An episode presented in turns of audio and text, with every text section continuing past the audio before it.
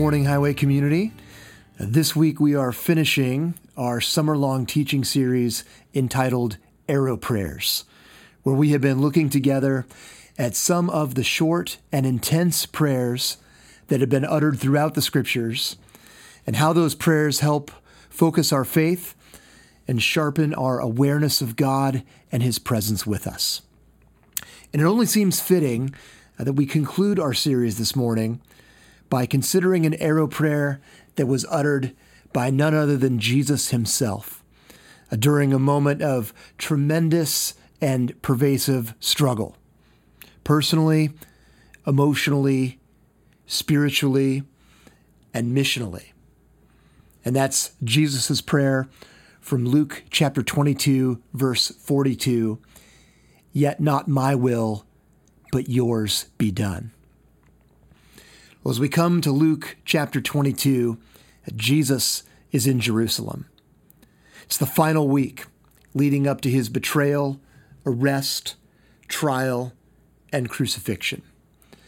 And after He had shared the Passover meal with His disciples, where He took the bread and the cup and made them symbols of the suffering that He was soon to endure, Luke chapter 22, verse 39 says that Jesus went out as usual to the Mount of Olives, and His disciples followed Him. On reaching the place, He said to them, "Pray that you will not fall into temptation." As we consider these verses, something that emerges from the subtlety of Luke's narrative here is that prayer was a habit for Jesus. Prayer was a habit for Jesus. Luke says that Jesus went out as usual to the Mount of Olives and on reaching the place, spoke to His disciples.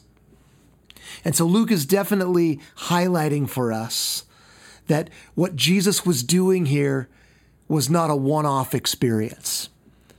This was something that He did habitually. And so habitually that He had a regular spot. And so Jesus had a regular rhythm for prayer and a regular place for prayer. Prayer was very much a habit for Him. And as His disciples literally followed Him to that place of prayer after the Passover meal, Jesus encourages them to follow Him figuratively as well. He encourages them to follow Him in the sense of patterning their lives after His. He says to them in verse 40, "Pray that you will not fall into temptation." Pray that you will not fall into temptation. Jesus' command there is a present imperative, which means that what Jesus is calling His disciples to is an ongoing commitment to pray as opposed to just a singular moment. And so Jesus is inviting His disciples here to pray habitually as well. And that's because for Jesus, a continual dependence on God, but like Paul's command for the Thessalonians to pray continually, to pray without ceasing. For Jesus, a continual dependence on God is integral to resisting temptation. Keep on praying, Jesus says, so that you don't fall into temptation. Now, for me, one of the most compelling things about Jesus is the way that He always pairs His words with actions. Throughout the Gospels, we consistently see that Jesus didn't just teach, He lived what He taught. And this story here from Luke chapter 22 is no exception. Because as soon as Jesus finishes telling His disciples to pray, Luke chapter 22, verse 41 says that Jesus withdrew about a stone's throw beyond them, knelt down, and prayed. Jesus prays there, "Father, if you are willing, Take this cup from me. Yet not my will, but yours be done. Now, as Jesus offers this prayer, he is in this incredibly intense moment. Jesus knows that he is about to be betrayed. And he's fully aware that his mission was going to culminate on the cross and that the hour for that was rapidly approaching. And as he faces that reality, as he prays, Jesus is amazingly honest with God about what he wants. He asks his Father to take this cup from him. Well, the cup is an Old Testament metaphor for circumstances that life hands you over which you have no choice. And so by praying for God to take this cup from me, Jesus is saying that he wants out.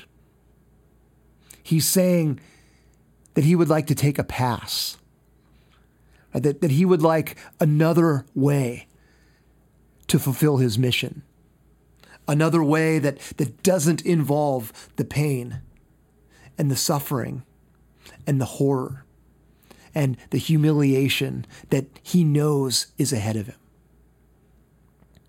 Another way that wouldn't involve experiencing the total darkness of separation from his Father as he bears the sin of humankind. And Jesus is effectively asking here for a different script with a different ending. And his prayer is a really beautiful glimpse, I think, into his humanity. Hebrews chapter 4, verse 15 says, "For we do not have a high priest who is unable to sympathize with our weaknesses, but we have one who has been tempted in every way, just as we are, yet was without sin." And we definitely see that here as Jesus experiences and wrestles with so many of the feelings and emotions that are so native to our own experience, like fear, uncertainty, anxiety, the desire to avoid pain and suffering, like the struggle that we often face with our own will. And I love how Jesus' prayer belies none of that. Jesus doesn't pretend here like he doesn't have a will or like his will doesn't matter. Instead, Jesus is honest with his Father about what he wants. He's honest with his Father about how he feels in the moment. Jesus prays with this deep and refreshing sense of honesty. And so, once again, like we saw when we looked at David's prayer from Psalm 51, Jesus shows us the importance of being honest with God when we pray. But at the same time that Jesus is honest with God, we also see that his prayer is marked by humility as well. At the same time Jesus is honest with God, his prayer is at the same time marked by humility. In addition to prefacing his request for God to take the cup from him with the words, "If you are willing," Jesus also follows his petition by praying, "Yet not my will, but yours be done." And so, after honestly expressing his own will to God, Jesus prays this prayer of total submission.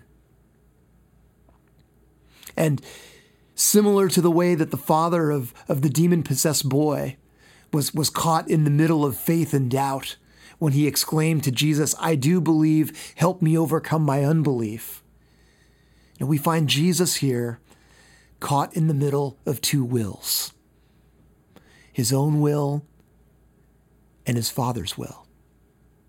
But his prayer ultimately is for God's will to be done.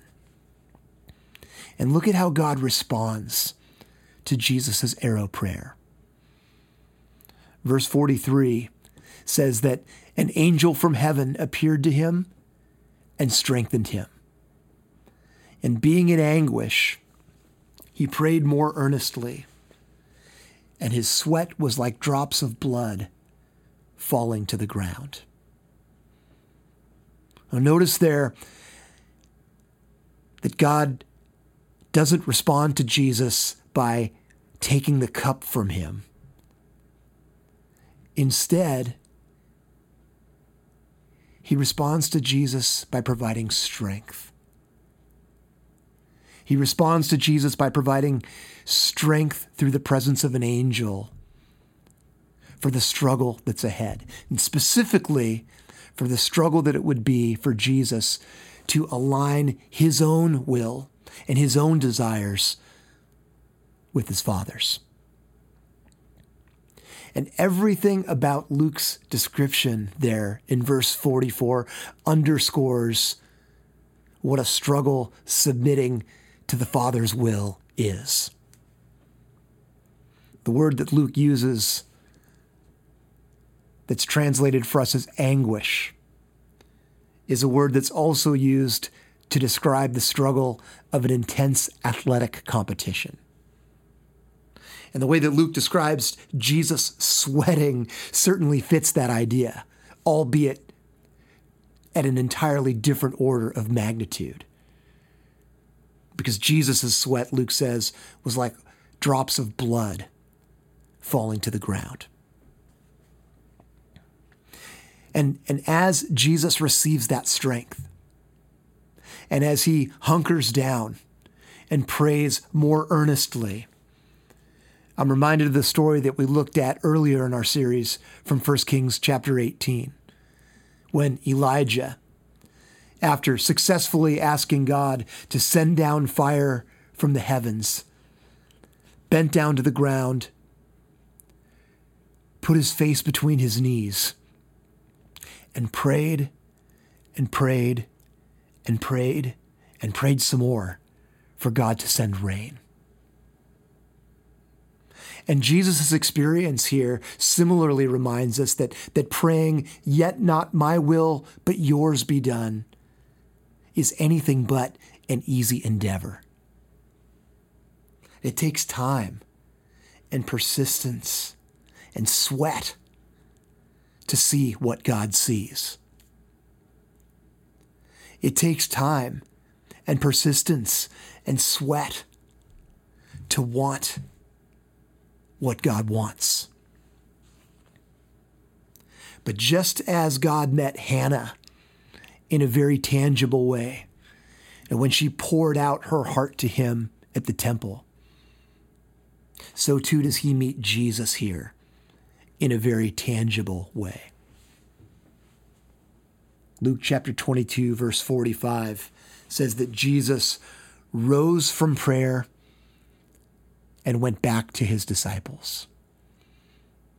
And Jesus rising there really completes his prayer. It brings his process to a full circle. Jesus started his prayer journey by kneeling. God strengthened him to pray more earnestly. And now his rise and his return to the disciples signifies a sense of completion. It signifies a sense of resolve. It signifies an embracing of God's will. And when Jesus found the disciples, Luke says that he found them asleep, exhausted from sorrow. And they were exhausted from sorrow because at that Passover meal, they had just really, truly begun to understand the rejection that lay ahead for Jesus. And we see from this exhaustion that that had totally wiped them out emotionally. But look at what Jesus says to them in verse 46. "Why are you sleeping?" Jesus asked them. "Get up and pray so that you will not fall into temptation."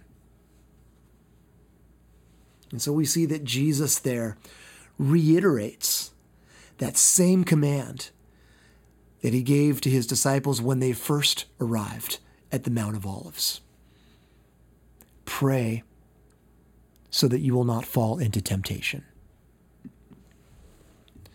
And so Jesus' teaching, and more importantly, the example that he models,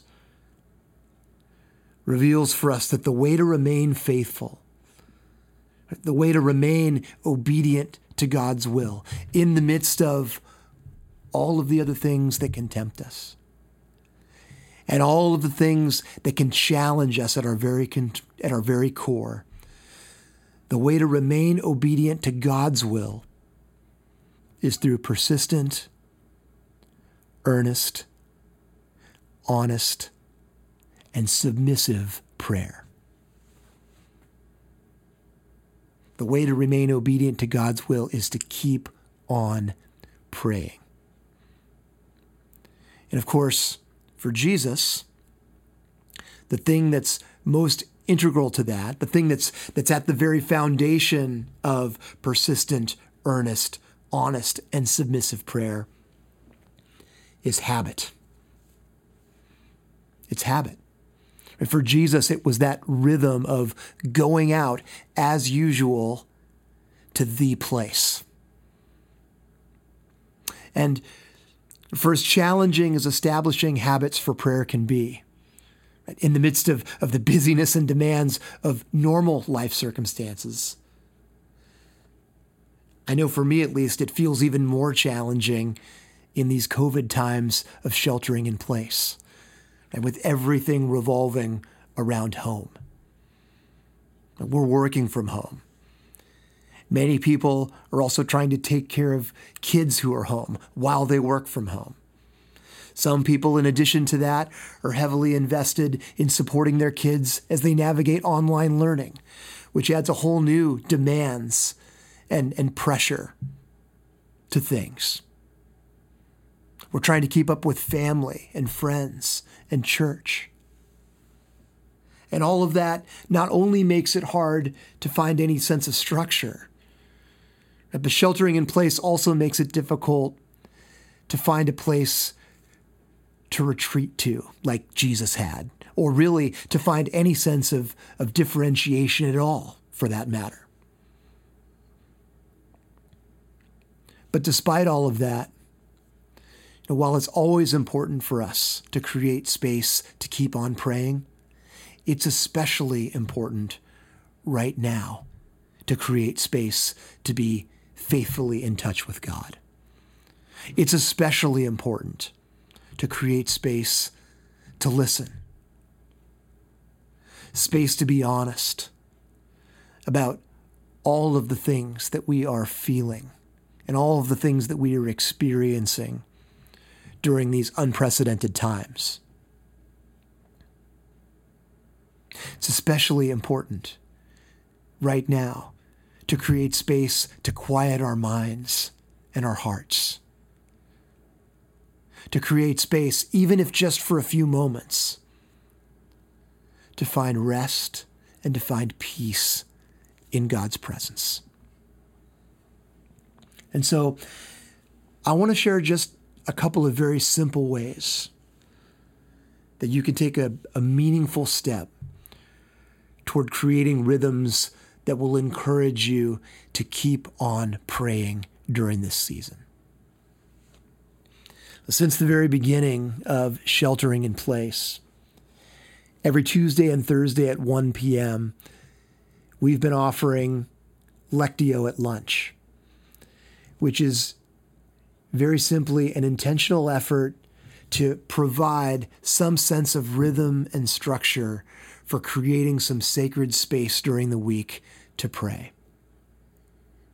And in each 15-minute session, we engage in a prayer practice called Lectio Divina, which consists of a rhythm of listening to a passage of Scripture, reflecting on a question, responding in prayer, and then resting in God's presence. And it's a really easy way to create some structure during the week for prayer. You can join us live for that on Facebook, or alternately, if the lunchtime hour is not good for you, all of the Lectio at Lunch sessions are available after the fact, both on Facebook and on YouTube, to access at whatever time works well for you. And there are currently more than 20 sessions available online, with another 2 added every week. And so if you wanted to create even an alternate rhythm or a more frequent rhythm, there are plenty of sessions there to allow you to customize that. And Lectio at Lunch is a great resource for creating some rhythm and structure and space for prayer. Another space for prayer that's available during the week is on Thursday mornings, where a group gathers together from 7:15 to 8 a.m. on Zoom to be attentive to God in prayer and pray for His will to be done, particularly among those who are vulnerable during this COVID season.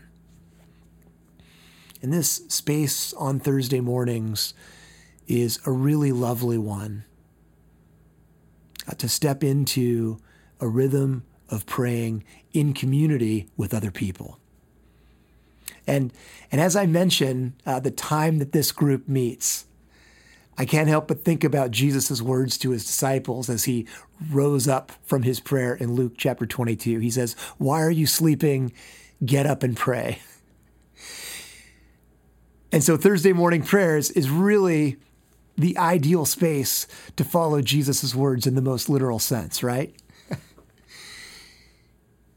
But for all the challenges that come with COVID and with sheltering in place, one of the benefits, maybe one of the few benefits of everything being online, especially when it comes to this Thursday morning time of prayer, is that you can actually sleep right up to the last minute, roll out of bed, and join in. Right? No showers necessary, no commute. Right? Being somewhere at 7:15 in the morning has never been easier. But seriously, sure, all kidding aside, there's something very special about starting the day in prayer with others.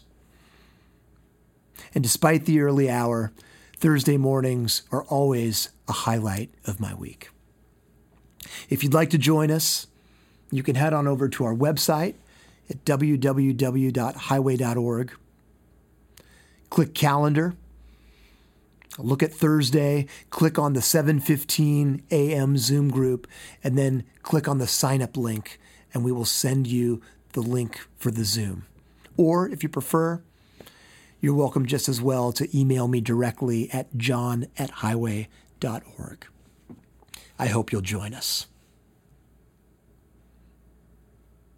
Father, we thank you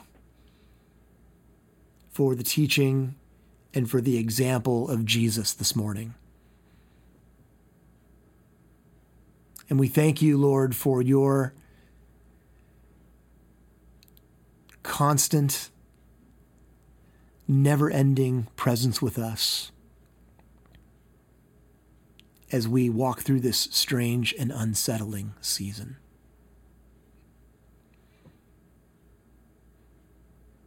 And thank you, Father, for the gift of these stories from the Scriptures that we've looked at over these past 10 weeks. And while all of them are rooted in their own set of circumstances, that common thread that runs through them all is prayer. And over and over and over again, we see your faithfulness. We see your provision.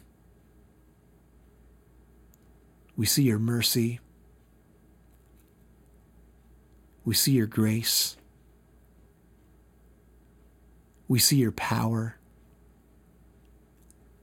We see the transformation that comes through prayer.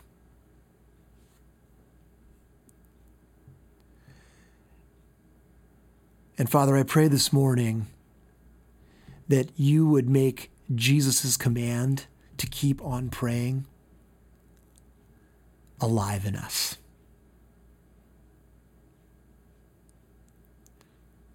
And that as we do that,